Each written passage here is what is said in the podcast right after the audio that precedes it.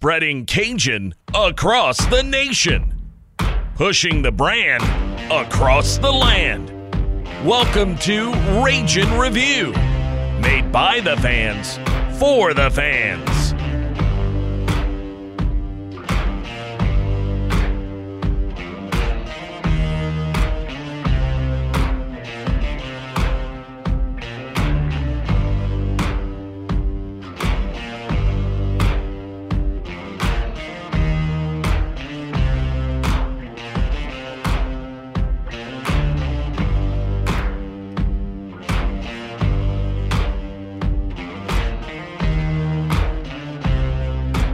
Cajun Nation, welcome in to another edition of Ragin' Review. I'm your host, Jerry Abear, along with my partner in crime, Mr. Matt Miguez. Matt, what's going on, man? Good, going good, Jerry. How are you, man?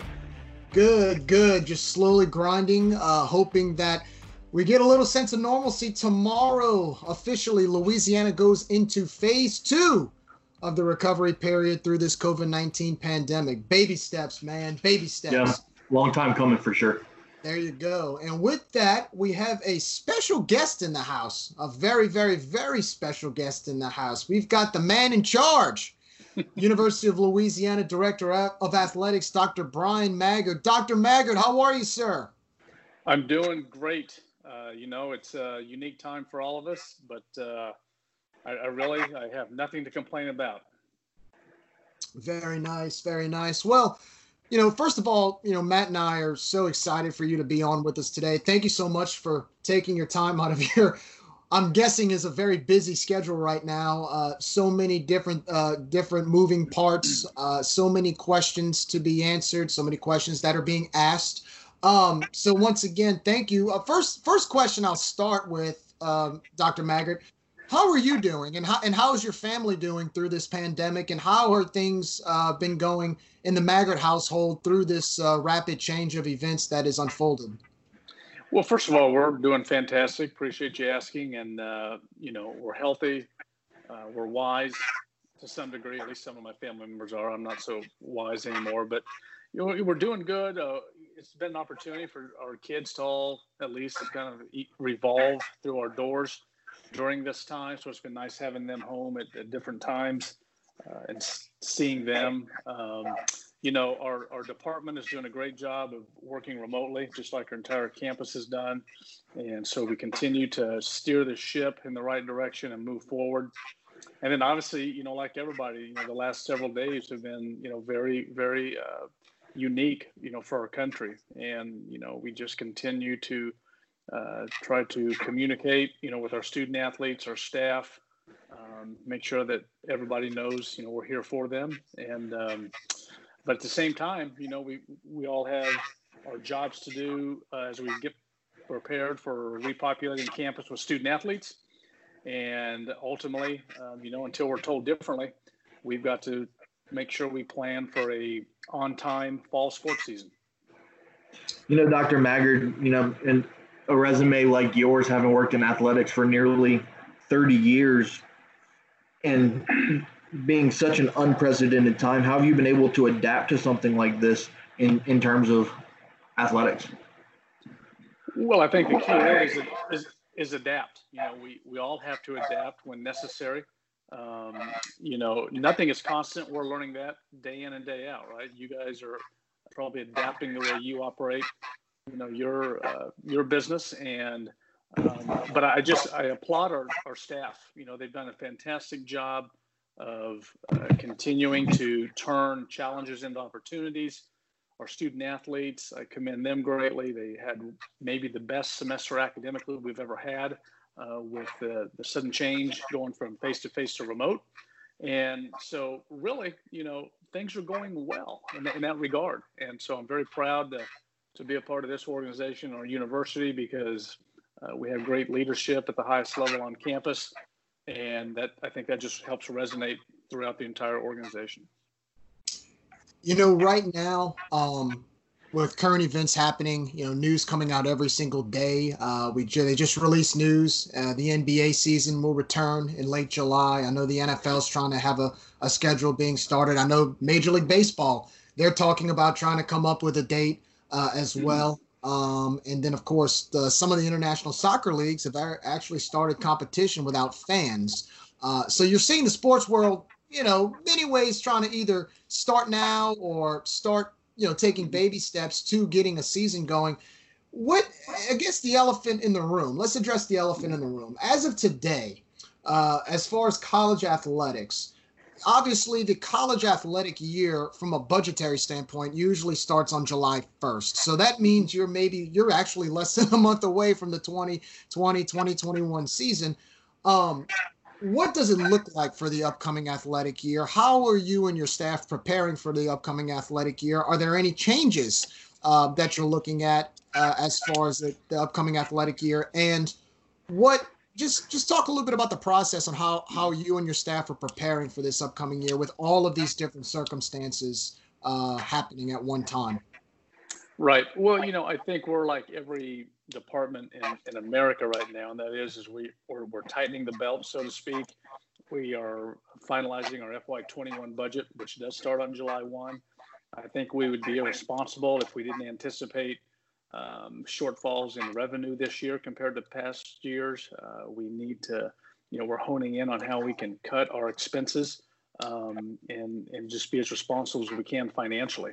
Uh, the cutting the expenses is, is fairly easy in the sense that you know we can we can incorporate a 10% or more budget cut uh, in that regard the challenge that everybody's facing in the industry is is the uh, assumption of what revenue is going to look like, and we just don't know. You know, if we do have uh, fan capacity limitations, that's going to impact revenue, uh, not just in ticket sales, but in annual giving and concessions and multimedia rights. It's just a very resi- residual effect, you know, that ripples throughout our entire organization. So we're trying to, you know, be good stewards with the information we have. We're trying to, again, make assumptions, build models, um, but at the end of the day, we know we're going to have to uh, tighten our belts. We're going to have to operate in a more lean fashion um, for this upcoming fiscal year.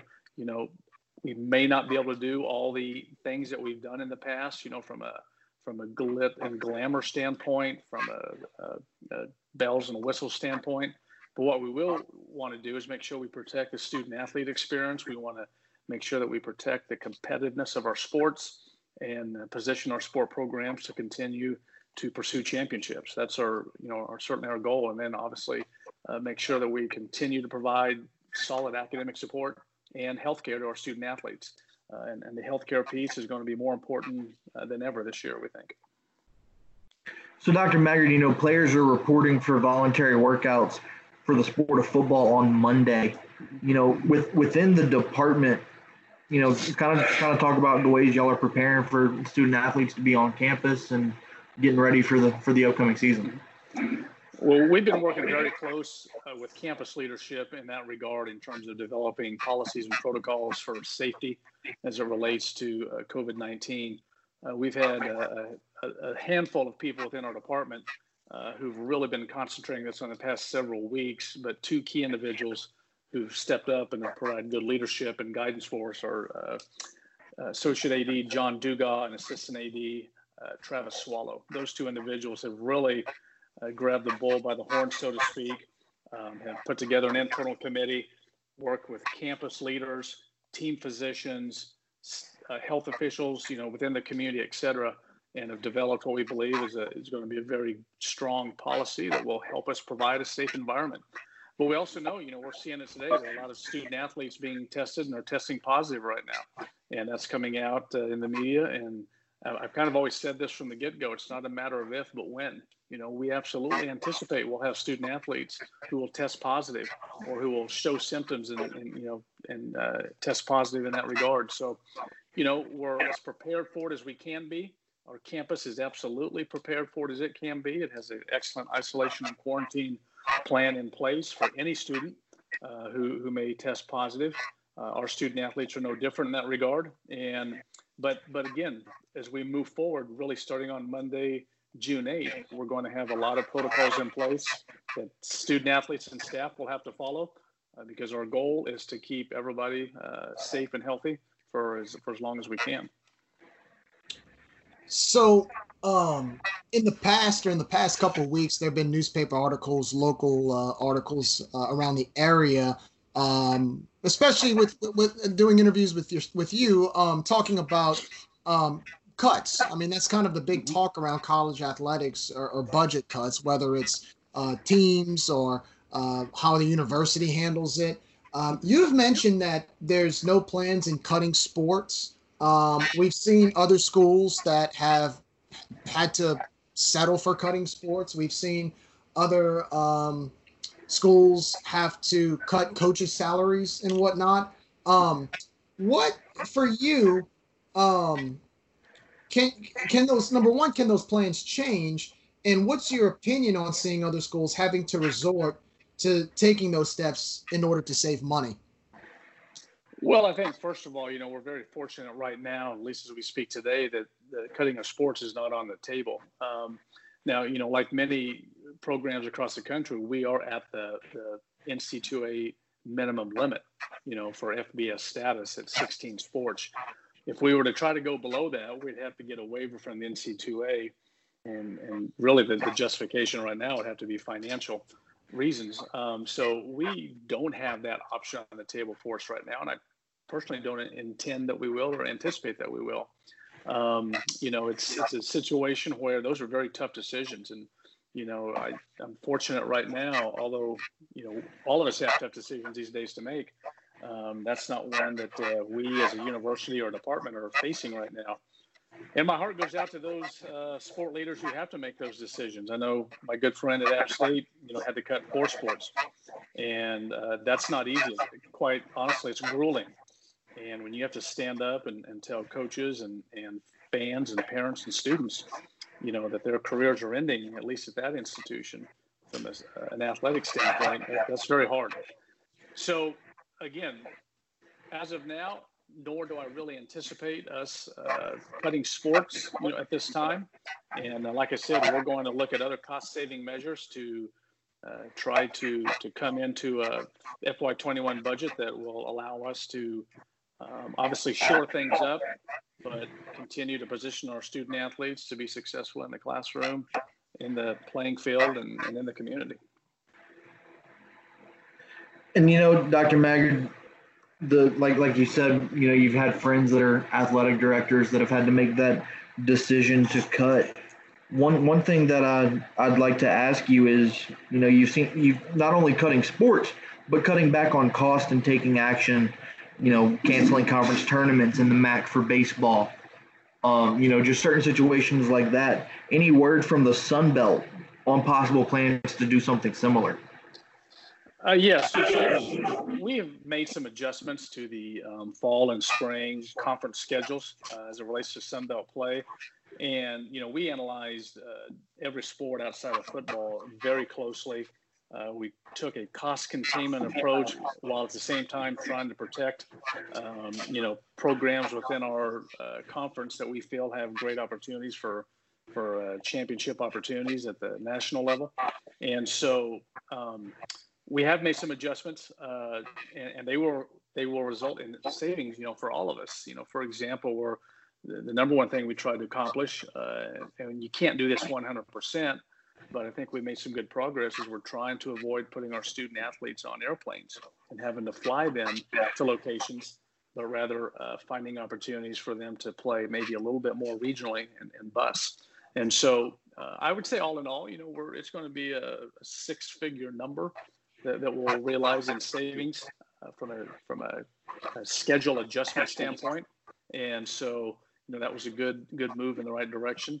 And um, but but you know, when you go in to make those decisions, yes, you want to contain costs, but there's always a balance. You know, there's an outside force of um, trying to protect. Uh, NC2A championship opportunities, you know, for your sports that, that are very strong in this conference uh, as well as you know you want to always keep in mind the student athlete experience. And so uh, i think we landed in a really good spot. And, and you'll see some adjustments. I don't think they're going to resonate real high with anybody but uh, it's nothing going to impact the fan experience. But it will be enough to help us all save some money across the board. So with that um, you you you just mentioned that App- Appalachian State had had dropped a few sports. Uh, I believe it was last week, and of course, I'm sure as an athletic director, one of the toughest parts of the job, especially at a time like this, is having to walk into a coach's office, walking, having to walk into a, a team meeting and telling them, "Hey, by the way, you know, we have to cut your sport," and not only do it one time, but like App State three or four times. Yeah. Four um, times.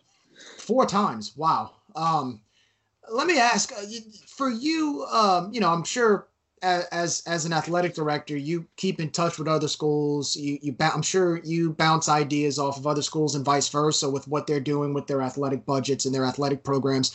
How has the communication been during this time for you uh, in regards to speaking with other schools in the conference? Like, what are some um, what what are some of the input that you're getting from uh, the, our conference foes and what they're doing as far as their plans for preparing financially as well as this upcoming athletic year?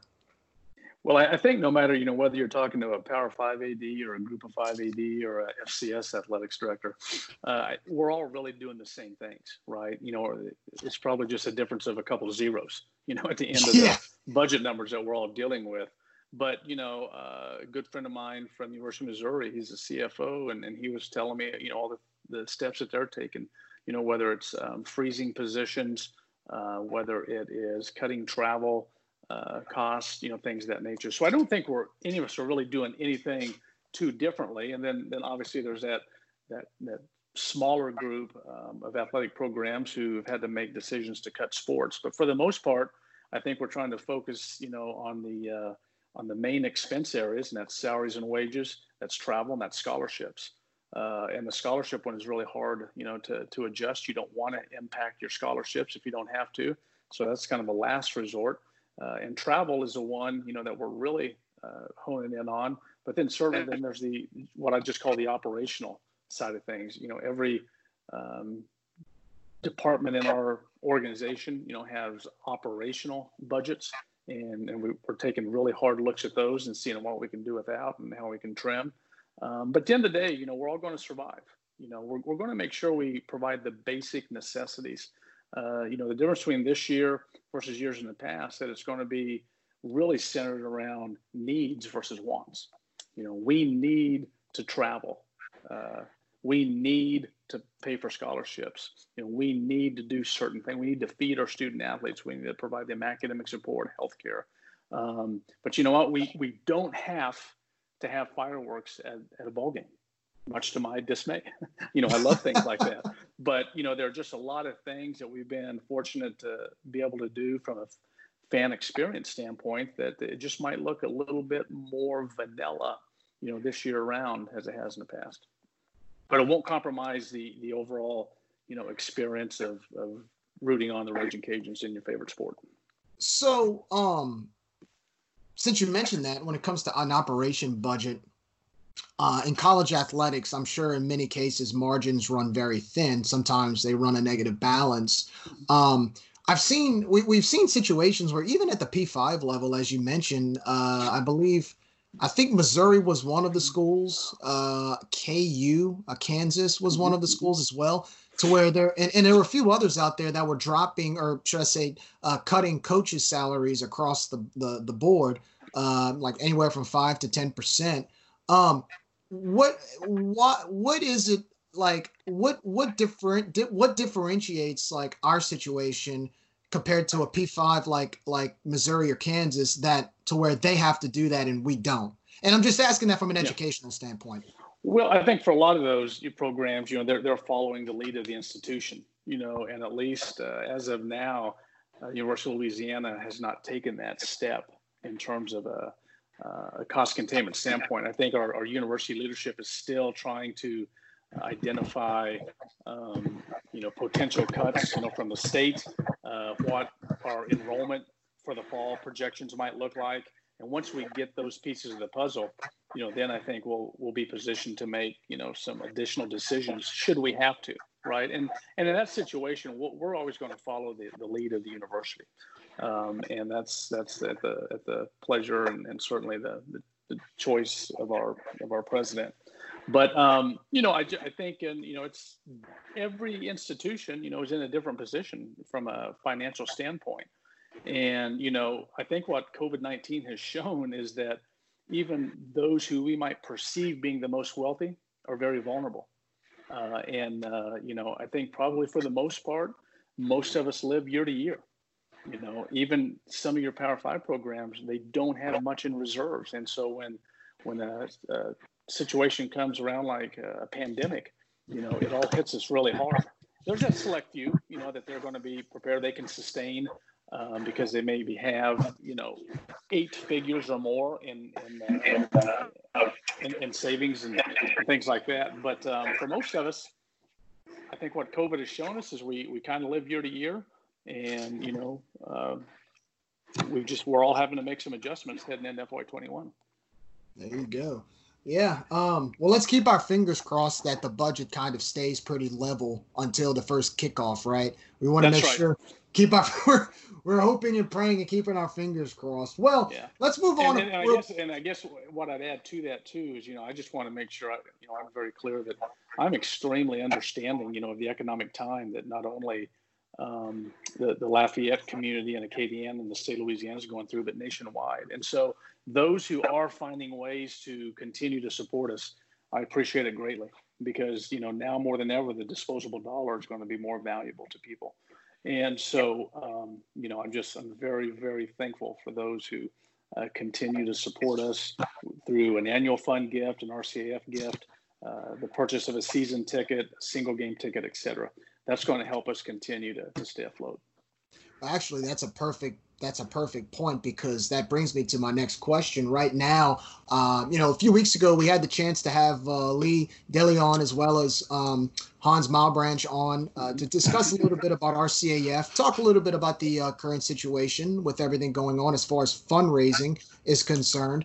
Um, from your standpoint, from the athletic department standpoint, whether it's the athletic department or working with RCAF, um, right now, like you said, it's a very difficult time. People are scrapping to donate if they can in this situation, uh, in this economy as well. Uh, what has been the plan to do just that uh, as far as donations go? How has the communication been with the fan base on on donating, and also uh, what what are the plans when things start to sort of get back in order? What kind of plans do you implement on on fundraising?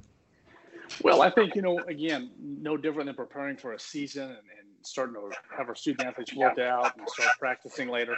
You know, we've got to continue to plan to move our department forward, and fundraising is a big part of that.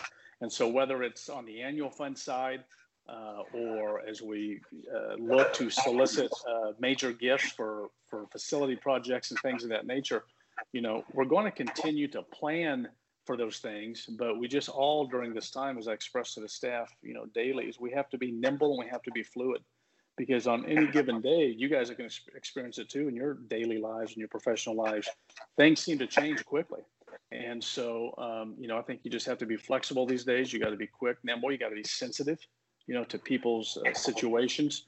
Um, but we're going to continue to plan to move forward um, and do that the best we can. And so, you know, under Lee's leadership, uh, he, Hans, and the entire RCF team, you know, they're planning right now for what the fall and spring are going to look like from a fundraising standpoint. And they're working with the advancement uh, personnel on campus and within the foundation to, to modify or solidify those plans, I should say. But really, at the end of the day, we're going to continue to, to move the ship forward. Uh, we just realized that there may be times we have to pump the brakes a little. There may be times that we have to reroute uh, and we may have to even re-strategize midway through. We call that an audible, right? And so, um, but we'll be prepared to do that. Uh, but again, we've got great people in, in, in, in, those positions, and they've got great attitudes and great hearts and, and minds. And uh, I'm very confident that we'll we'll do the very very best we can, and we'll be successful at it. Dr. Maggard, it's time to you know discuss what's kind of been the bigger elephant in the room for most of the the Gulf Coast, and that's conference realignment. You know, you recently, you recently made some comments concerning the economic effects of a, of a merger between the Sun Belt and Conference USA, and I just want to paraphrase and say that I'm in complete agreement with what you had to say. Um, but there was an athletic director at a school up north who didn't so much agree. Um, and I have a quote from Louisiana Tech athletic director Tommy McClelland, and I'm going to paraphrase it because I don't need to read the whole thing. But it says, Let me be very frank and very direct. There's no conversation at Conference USA, nor is there any interest. I think if I were in Lafayette's position, I'd be trying to figure out a way to move up to a level like Conference USA. So I guess my, my question is have you gotten any feedback from schools in either in the Sun Belt or Conference USA on the idea of a merger somewhere down the line?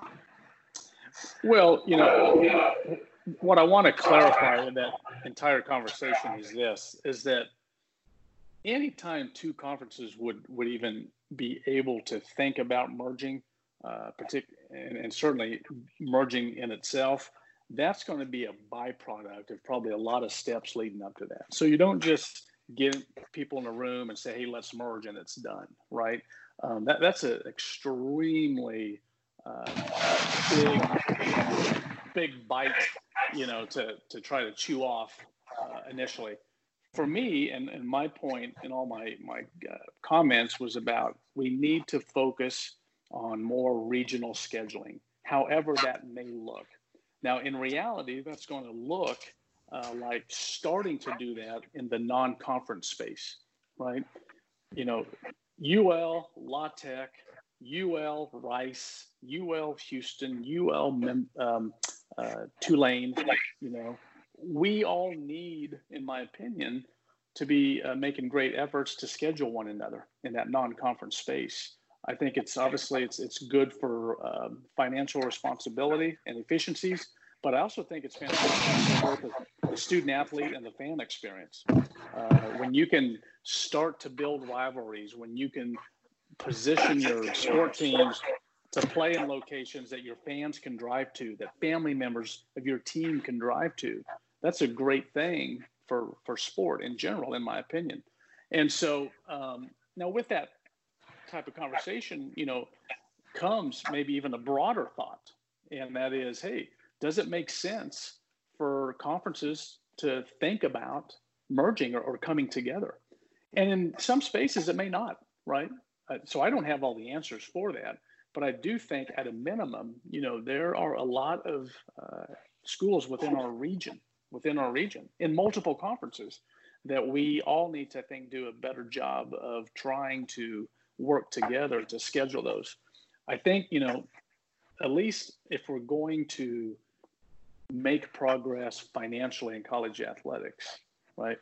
We need to minimize getting on airplanes as much as possible it won't be possible to do it all the time, but I think anytime, like I said, if you have to fly over to a school, listen, we're guilty of this too. I scheduled the New Mexico State series, and this uh, this fall we're going to hop on a plane and we're going to fly to Las Cruces, New Mexico. Well, we're flying over Houston, over Rice, right? And there, I mean, you could be driving up to La Tech and, and, and locations like that uh, where you could bus to as opposed to flying to. And I think those games probably even mean a little more the more regional they are. So, you know, there there are a lot of sport leaders, and I think most of us, uh, you know, absolutely would say we need to to do a better job of regional scheduling. And um, know, I, am very confident that we're going to continue to move forward that. But but I wanted to make it very clear, and I said this in the you know in the article, is that you know regional scheduling might look like uh, come in the form of an alliance or some type of cooperative scheduling agreement with one or more conferences, right? Mergers, if they were ever to happen, that that's an entire different dynamic, you know, that would take, I think, a tremendous amount of research, uh, analyzation to make sure it makes sense on a lot of levels because it's not just as easy to say, well, because we're close together, therefore we should all merge. It's, it's not that simple. You know, you got to take into consideration television contracts that are in place. You know, you may, your one conference office may have multimedia right contracts in place. Uh, there are a lot of facets to look at, right? And so, anyway, you know, I mean, I, I, I'll appreciate anybody's opinion on on that, but uh, I'm very confident that you know, as an industry, I think sport leaders, both regionally and even broader, will start to be thinking more about um, cost containment as it relates to scheduling uh, and try to improve financial efficiencies and the student athlete and fan experience. Yeah, you know, because like you said, Dr. Maggard, you know, playing game, playing a home and home with schools like Louisiana Tech or Houston or Tulane, you know, like you'd mentioned, it's not only good for from an economic standpoint, but it's good for the fan base. Absolutely. You build, you build up those rivalries, and you know that's games that that fans circle on the schedule as soon as the schedule comes out. You know, I think you know if we could be more consistent, uh, you know, with with schools like Houston and Rice, right? And I'm not. It's nobody's fault that we're not doing it, but I think hopefully, you know, this pandemic has maybe given us a higher sense of uh, alert to maybe we should be doing this. Is just think about it with all the alumni you have, UL has in Houston. You know, anytime that we were to play at those locations, I think they would they would benefit, you know, from a ticket sales standpoint because I, I, believe our, our, alumni would go to those games to watch the watch the Cajuns play, and certainly I think their people would travel. You know, if it's only a three hour drive, you know, to come over to Lafayette, Louisiana, experience the culture, you know, um, watch watch great matchups. Uh, same with Tulane. You know, we have great alumni in New Orleans. Um, it's going to be good for Tulane. It's going to be good for us. And so, anyway, I just think that um, you know the pandemic has brought to light uh, the the the value to, to regional scheduling. And um, but like I said, you know, regional scheduling does not translate into mergers whatsoever. That would be, you know, that's a broader conversation that would involve a lot more uh, review and, uh, and and analyzation. So, adding on to um, those the, the regional scheduling, um, where does that where, where does that also stand on, when it comes to uh, scheduling with P5? So, for example, um, this year uh, you you cut a deal with Missouri. Uh, that's the P5 game. Um, the following year, I believe, or should I say, the next couple of years, uh, we have a scheduled game against Florida State.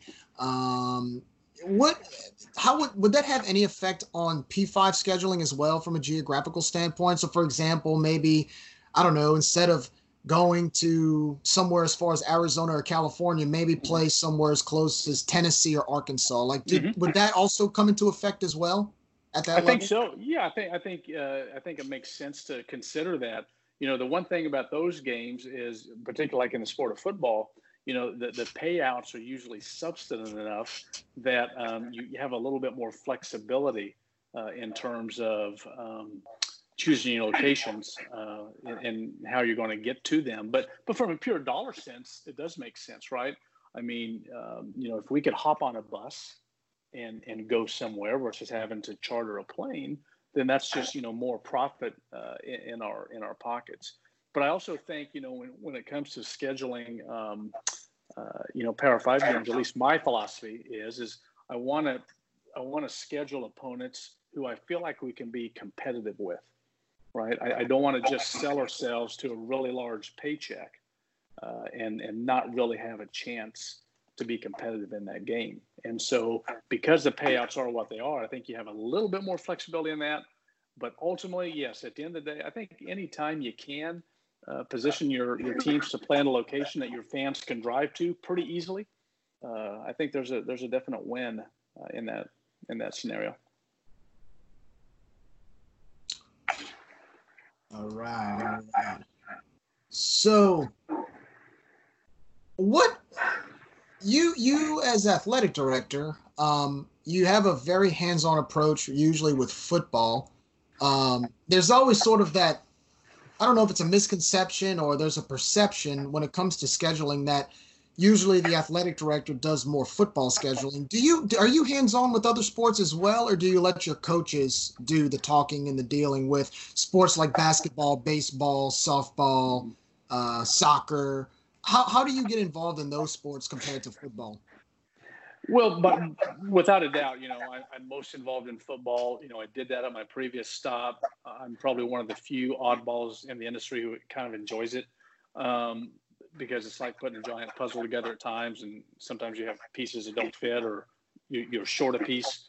But um, what I think you're seeing industry our industry moving to uh, more these days, and it's been fairly recent, is athletic directors getting involved in, in uh, particularly men's basketball scheduling. Uh, for the most part, that's been kind of left up to the coaches and, and those sport programs. Um, but you know what we're seeing is it is challenging. It's challenging for a program like ours to you know go out there and get the quality games we'd like to get. You know, in terms of home and homes and and uh, against opponents that uh, will bring good value, you know, to our schedule. Um, and so, really, probably in the last six to twelve months, um, you will you'll see me. I've been much more involved and much more, I guess, uh, participatory, working with Bob Marlin and Mike Murphy, uh, and not because they are doing a bad job. It's just I think anytime you know I can add something by picking up the phone and calling my counterpart, you know, at the school that they're wanting to or we are wanting to schedule. That's just a, an added uh, bonus, if you are, of support to try to get it accomplished. But basketball scheduling is challenging. I mean, schools will wait to the very last minute. You know, uh, there are schools who are finalizing schedules right now as we speak for this upcoming uh, season that starts in October. Uh, wow. And so, um, yeah, it's, it's, it's just, Jeez. it's a different animal. It's a different animal. And until you really, and, you know, experience it, you know, as a, particularly as a fan who doesn't have that opportunity, I think a lot of times people scratch their head and wonder why in the heck can't we, you know, get this team or that team? And it just doesn't work that way. It's a lot different than football. So yeah, that's a long-winded answer to yes. Uh, I'm becoming much more engaged, uh, you know, with the basketball side of things, uh, and then you know, really with everybody else. For the most part, they handle it. Garry Brodhead does a fantastic job of scheduling, and that's probably it's a little bit easier in women's basketball because you know your larger programs are, are often more willing to uh, to do home and homes and and uh, or bring you in and and, and play you. Um, whereas sports like baseball, softball, those are handled, you know, by by the head coaches. Uh, there are some times they might consult with me, but for the most part, they know what they need to do. You know, they're looking for high RPI schedules uh, to position their teams to to get to postseason play. You know, beyond the conference. And then it, really the same goes for everybody else. You know, the, the coaches do a good job, and or their directors of operations. Um, so it's really football and that men's basketball for the most part, for me at least uh, with just most recently getting involved with men's basketball. You know, Dr. Maggard, there, there's no question that this COVID 19 pandemic has put a, a huge dark cloud over the world of college athletics. And, you know, it's going to affect college athletics for, for a long period. So, you know, if we look at the next five to 10 years, in, in your opinion, where do you see college athletics going based on this pandemic? Well, I, my biggest concern is that let's just say within the next 18 to 24 months, things kind of start going back to more normal.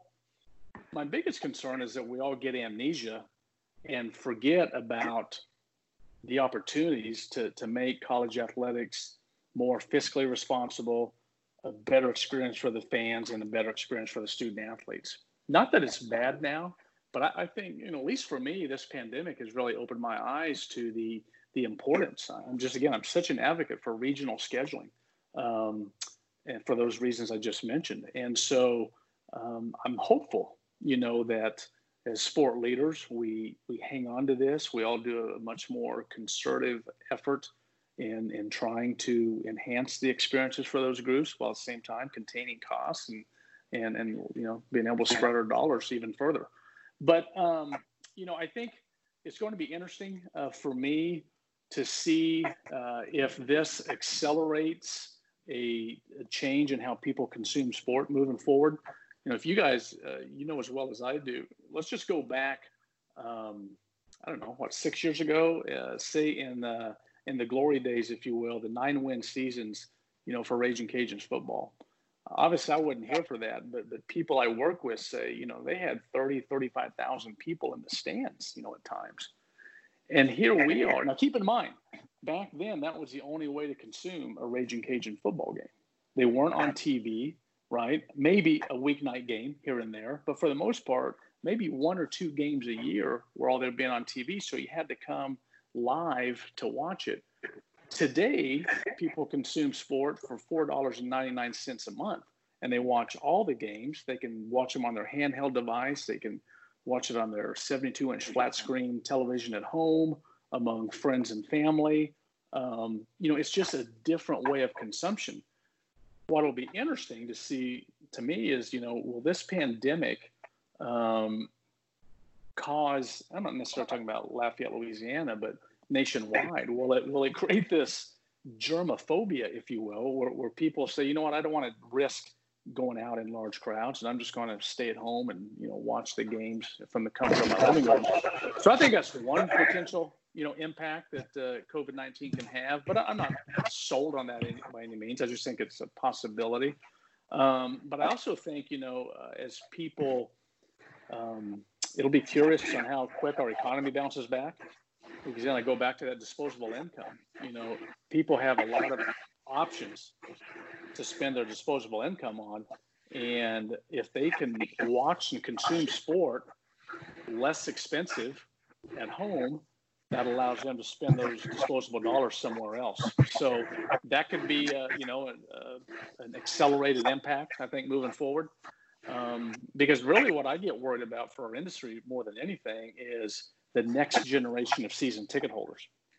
You know, schools across the country are seeing declines in season tickets right? And and and it's a situation where I think that uh, again, the next generation, if you will, starting with today's college students, right? That generation, I'm not convinced that they're going to be season ticket holders for for athletic events. You know, when they become young professionals and, and get out and get jobs, I think they're going to consume sport differently.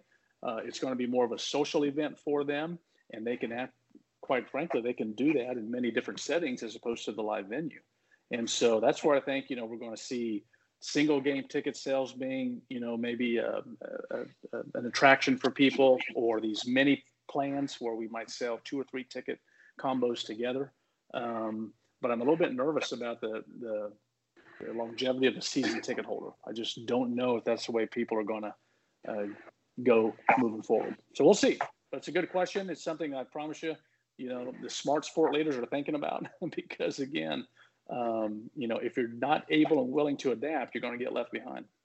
And what's and what's crazy about that um, that you just mentioned is that there were issues of attendance across the country before COVID nineteen hit. I mean, Absolutely. Absolutely. Uh, University of Alabama, for example, uh, they're um, tearing down half of their upper deck in one of their end zones to create a um, like a plaza level um, because they can't fill the stadium up. And this is Alabama. Like this is, you know, mm-hmm. one of the best teams in college football.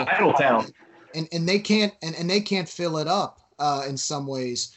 So I'm sure that, that, that, that was definitely an issue before COVID 19, but now uh, with that, it makes me wonder is there an opportunity or a possibility that maybe, you know, because of that, that the way the games are televised or uh, the TV contracts? Is there any way that ESPN might might revol- uh, change the way they do contracts? Is there a way that these certain conference networks might change their contracts, or are they just going to keep it the same?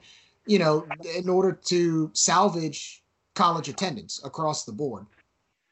Well, you know, I think you know the networks are going to potentially see an uptick in subscriptions and, and things of that nature, particularly if people start to consume sport more from their from the comforts of their home. And so, in that regard, they may see, you know, revenue increases both from from subscriptions, be it you know a uh, um, whether it's linear or you know something like ESPN Plus, um, and you know television and advertising revenue could go up for them because more eyes may be on their on their uh, mediums. And so, um, in that regard, I think you know could potentially benefit them, and might that allow uh, universities and conferences to negotiate better TV deals because the networks are getting more revenue. I guess it's possible. It's possible. That remains to be seen. Um, but um, so I, I, don't know. It's just uh, I, I, do think it's evolving. Uh, you guys obviously see that um, yourselves as fans and as people who are, you know, uh, professionals in the industry as you cover sport. And um, but but I do think maybe as little as a decade from now, it could look a lot different than it does today. Yeah, there's there's no question about that. You know, the the age that we're in now with with 2020 and the just the way technology's evolved, even over the last 10 years. Um, you know, I, I, think I think you're right when you say that you're we're leaning towards more of a, a virtual or a remote way of of getting sports entertainment. You know, Dr. Maggard, I have a two part question for you now you've been in Lafayette now a little over three years. Your uh, your three year mark was in February. First part of the question is how have you liked you know Lafayette and the the Acadiana area as a whole for you and your family, and then the the second part of it is three years under your belt, and hopefully many many more. How far can this program go? Yeah, great Carrie and I, we love it here. It's just not an issue of like. It's it's a matter of love. We we love the community. We love the the quality of life that's you know that's in Lafayette. That's associated with the Cajun culture.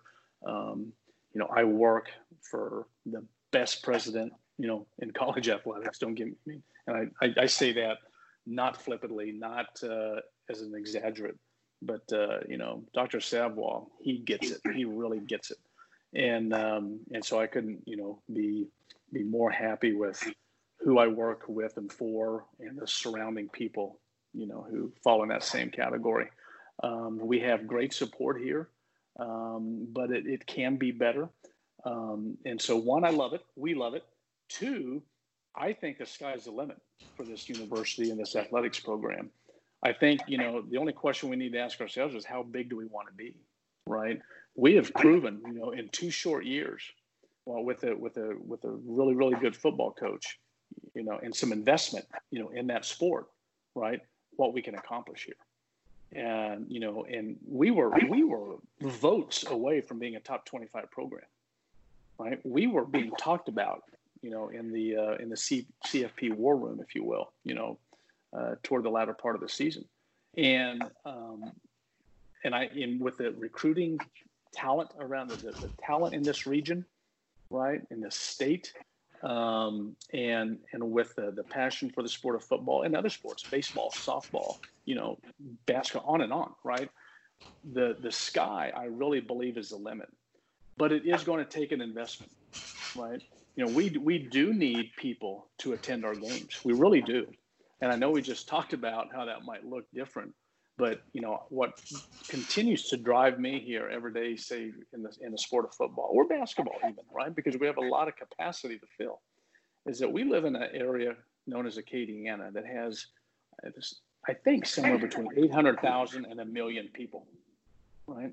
Well, if I could just get five percent of that population to come to Lafayette on a, on a Saturday home game and, and sit in Cajun Field, you got your forty thousand so we have the bodies here, right? We have a football coach as an example. And I could name a softball coach and a baseball coach and a basketball coach and on and on and on, right? We have quality, quality coaches. But what I think, you know, we have shown, we being the athletic department, the university, is that the opportunity we have here, particularly in the sport of football and in athletics as a whole, is, is phenomenal but we've got to accomplish some things. You know, we we it will take an investment, right? We need to upgrade a couple more of our facilities. Then we're going to be in really good shape. We really are. Um, we need to grow our annual fund, and it can be at the fifty dollar level. But if you take that population I spoke of in Acadiana, and if we could just get, oh, I don't know, let's just say ten percent of Acadiana to be a fifty dollar investor in the RCAF well, that just grows your, your annual fund exponentially. And then I think as people realize, but we got to do a good job, you know, in athletics, a part of our charge, and you're going to see us focus on this more and more, is we've got to go out and educate people on the value of how a successful athletic program can help the university be successful and how a successful university enhances everybody in our region right? And I don't know if we do a good enough job of, you know, of articulating that to people because at the end of the day, we've got a lot of people who just flat out aren't interested either in the Ragin' Cajuns or in athletics, and they might just be indifferent to the university. But I think if we can educate people on how easy it is. That's four dollars and seventeen cents a month. Right, that investment, that's a cup of coffee. You can be a fifty dollar annual fund member, and if we can grow that number by itself exponentially, you know that that's a difference maker.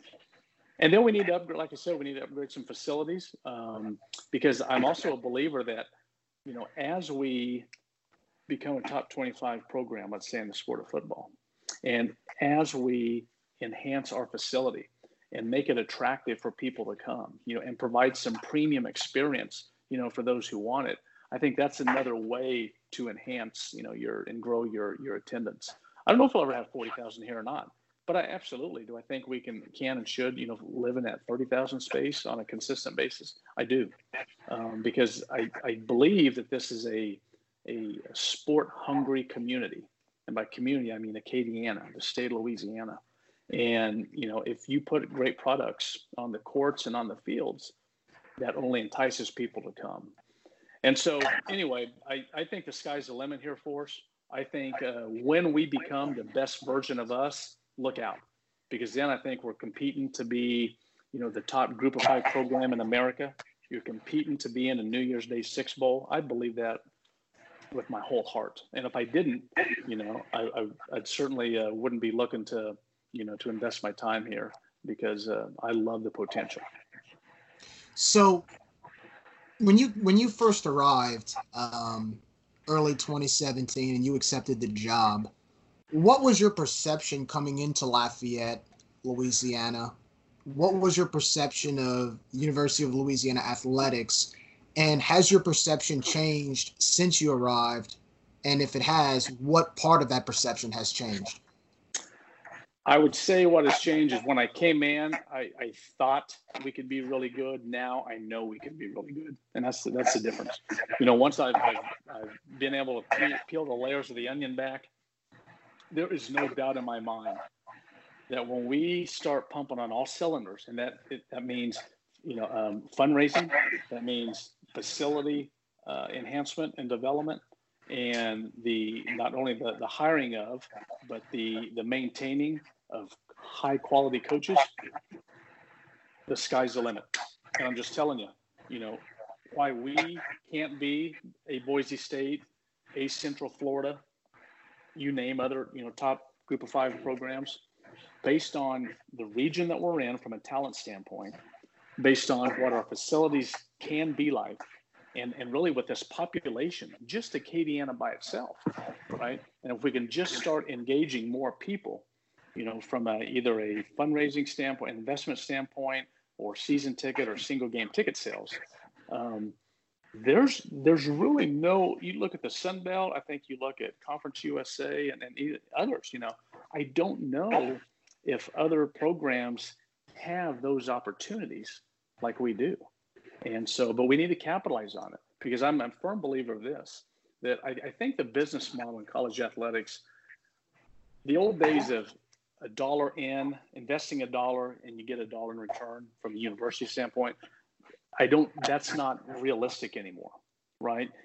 Where you where you grow your investment from athletics as a university is you you invest in athletics, have high level winning programs, top 25 winning programs, right?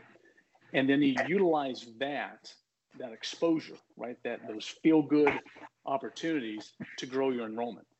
Because the real cash cow for any university is enrollment.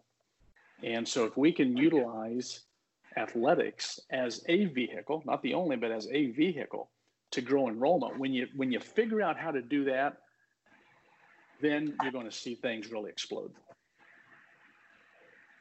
And I think we're very, very close to say the least. Um, you know, we've always been told for decades, and I'm sure you've heard it many times when you were before you arrived here, that this place was like just waiting to explode. This place was waiting to grow, and I think it's safe to say that um, the seed was planted recently, um, but now I think we're starting to see the plant kind of get out of its root. I'm, i think we're starting to see that flower grow. Um, and so uh, it's it's exciting right now. It's an exciting time, especially with football season coming up. Of course, with COVID nineteen, um, we're kind of approaching the season with caution. But like you said, I mean, there's some there's some uh, news sources out there that believe that the Louisiana Ragin' Cajun football team can be that New Year's Six dark horse.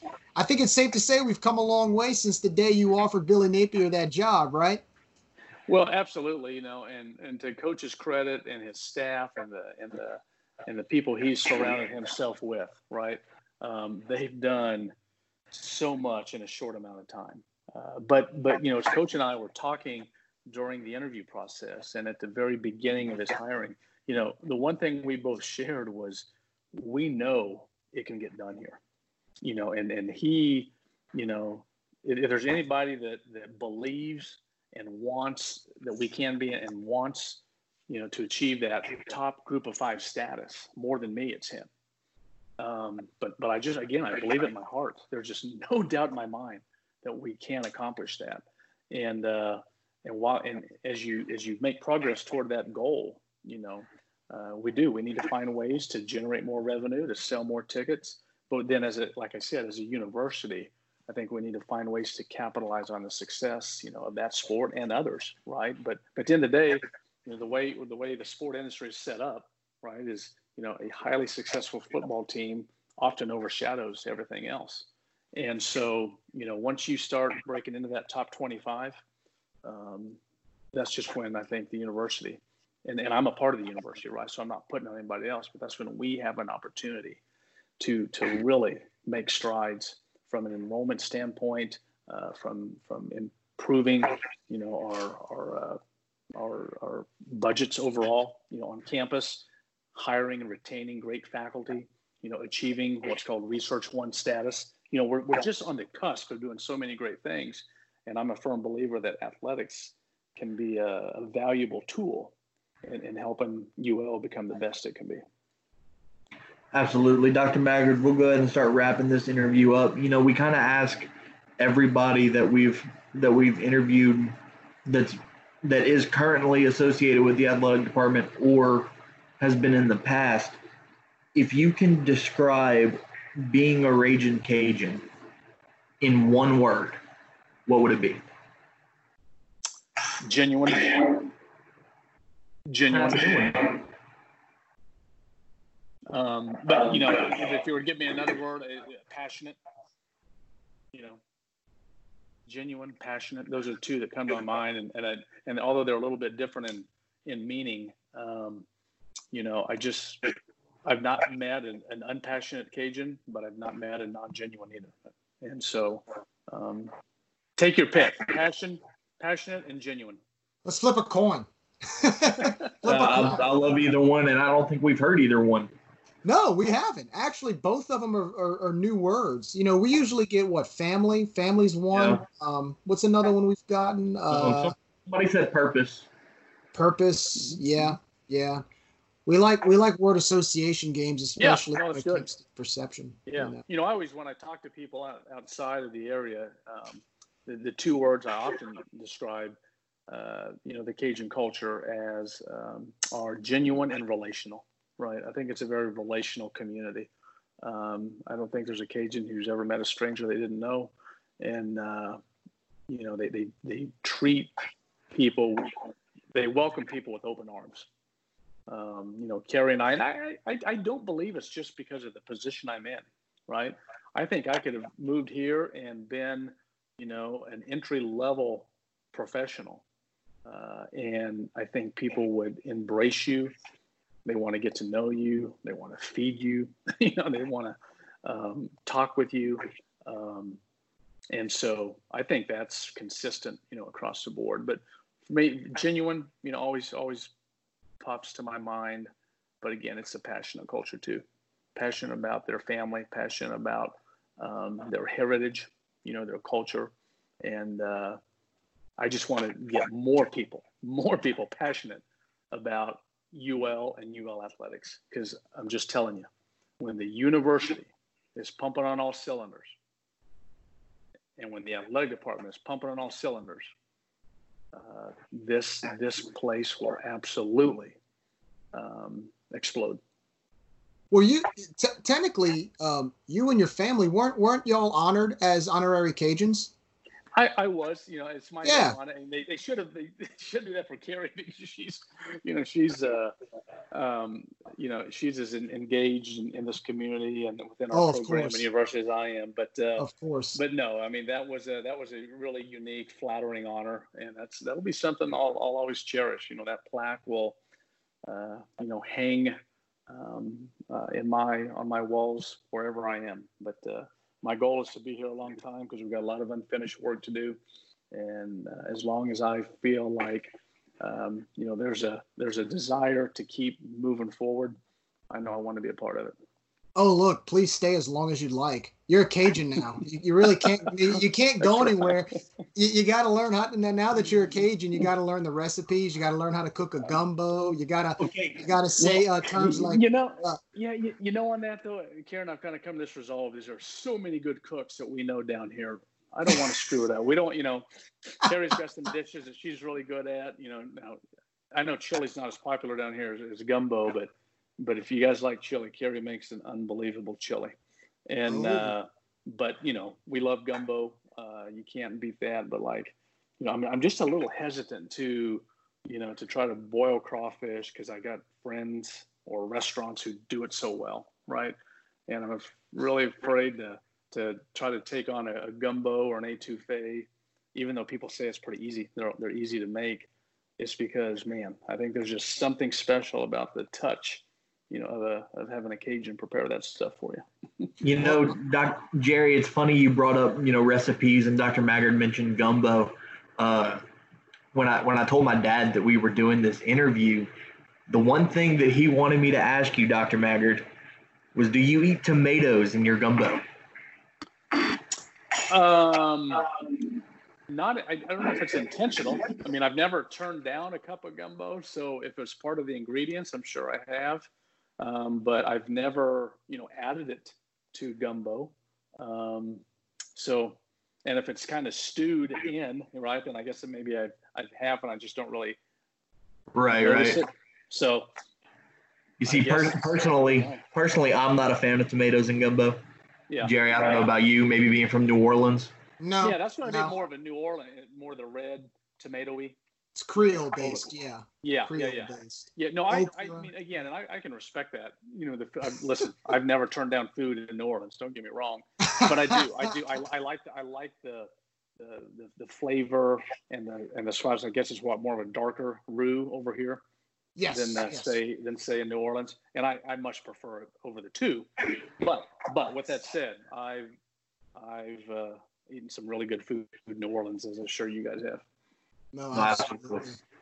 No, no doubt. Um, well, Dr. Maggard, everybody, of course, once again, the man in charge, Dr. Bryan Maggard, Director of Athletics for the University of Louisiana. Dr. Maggard, as always, uh, you know, once again, thank you so much for coming on, speaking with us today. We're all kind of like jittery right now. That cabin fever, the anticipation for the upcoming season is just really starting to get to us. Like we've said before, you know, we start phase two tomorrow uh, June 5th down here in Louisiana, which is a, a it's a it's a big step. It's a big step forward, and hopefully bringing a sense of normality back to our Mhm. to our society, especially our, our way of life down here in Louisiana. But um, I guess for right now, we just enjoy the ride, take baby steps forward, and I know that's what you and your your staff uh, at the University of Louisiana Athletic Department are doing as well. But uh, once again, thanks for coming on. Please come on anytime. Anytime you want to come on and talk UL sports, please come right. come talk and, and we, would love to have you and very informative and and on behalf of Matt and I, you're doing a fantastic job. Keep up the good work and thank you for for what you do for our for our program. Well, I appreciate you guys, and uh, I know you guys are outside of Raging Review. You're you're loyal supporters of UL and the Ragin' Cajuns, and uh, I need to find about fifty thousand more just like you guys. well, hey, it's two two's a good start, I guess, right? Amen. I'll, yeah, we, and we have many more. We do have more than two, but you know, There you go. Uh, again, I just the example you guys set and your passion for it is fantastic, and you have a lot of comrades I know who feel the same way. And uh, again, we just need people to hang with us, but also we need to pe- get uh, excuse me, we need to get people to get on board as well.